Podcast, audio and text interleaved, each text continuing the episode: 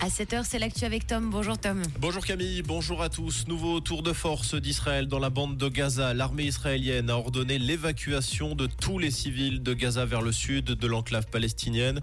Concrètement, plus d'un million de personnes sont appelées à converger vers le sud. Les Nations Unies estiment impossible qu'un tel déplacement de population ait lieu sans provoquer des conséquences humanitaires dévastatrices. Dans le même temps, le département fédéral des affaires étrangères a de nouveau revu à la hausse son plan de rapatriement en Israël, alors que deux vols spéciaux spéciaux étaient prévus pour les Suisses sur place. Il y en aura finalement quatre à minima. Le troisième vol spécial a atterri hier soir à Zurich alors qu'un quatrième a été prévu aujourd'hui. Pour l'heure, 458 personnes ont été rapatriées par le DFAE par l'intermédiaire de ces vols spéciaux. On rappelle que les vols réguliers de Suisse vers Tel Aviv sont suspendus jusqu'au 22 octobre.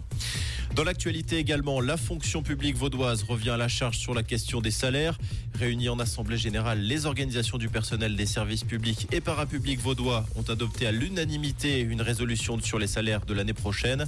Elles exigent une hausse de 5% des salaires. Le Conseil d'État a invité ces organisations syndicales à une séance de négociation entre le 6 et le 17 novembre prochain. Dans le cas où le Conseil d'État n'accepterait pas d'entrer en matière, la fonction publique promet une nouvelle journée de mobilisation large, massive et déterminée. nicht. Un homme de 57 ans s'est tué à Zermatt hier matin. L'alpiniste a fait une chute de 700 mètres alors qu'il redescendait du Cervin à une altitude de 3800 mètres. D'après les premières informations, l'homme qui était inspecteur à la police de Turin est mort sur le coup.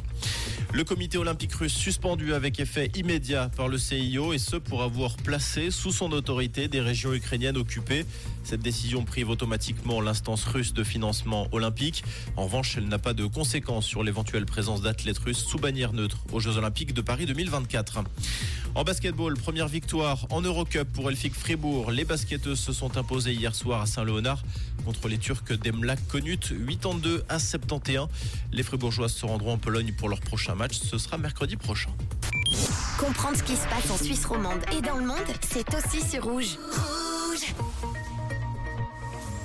cette fin de semaine, profitez-en. Ce sera la toute dernière journée bien chaude pour la saison. Comme d'hab, pensez avec, à la petite veste hein, en matinée pour ne pas attraper trop froid.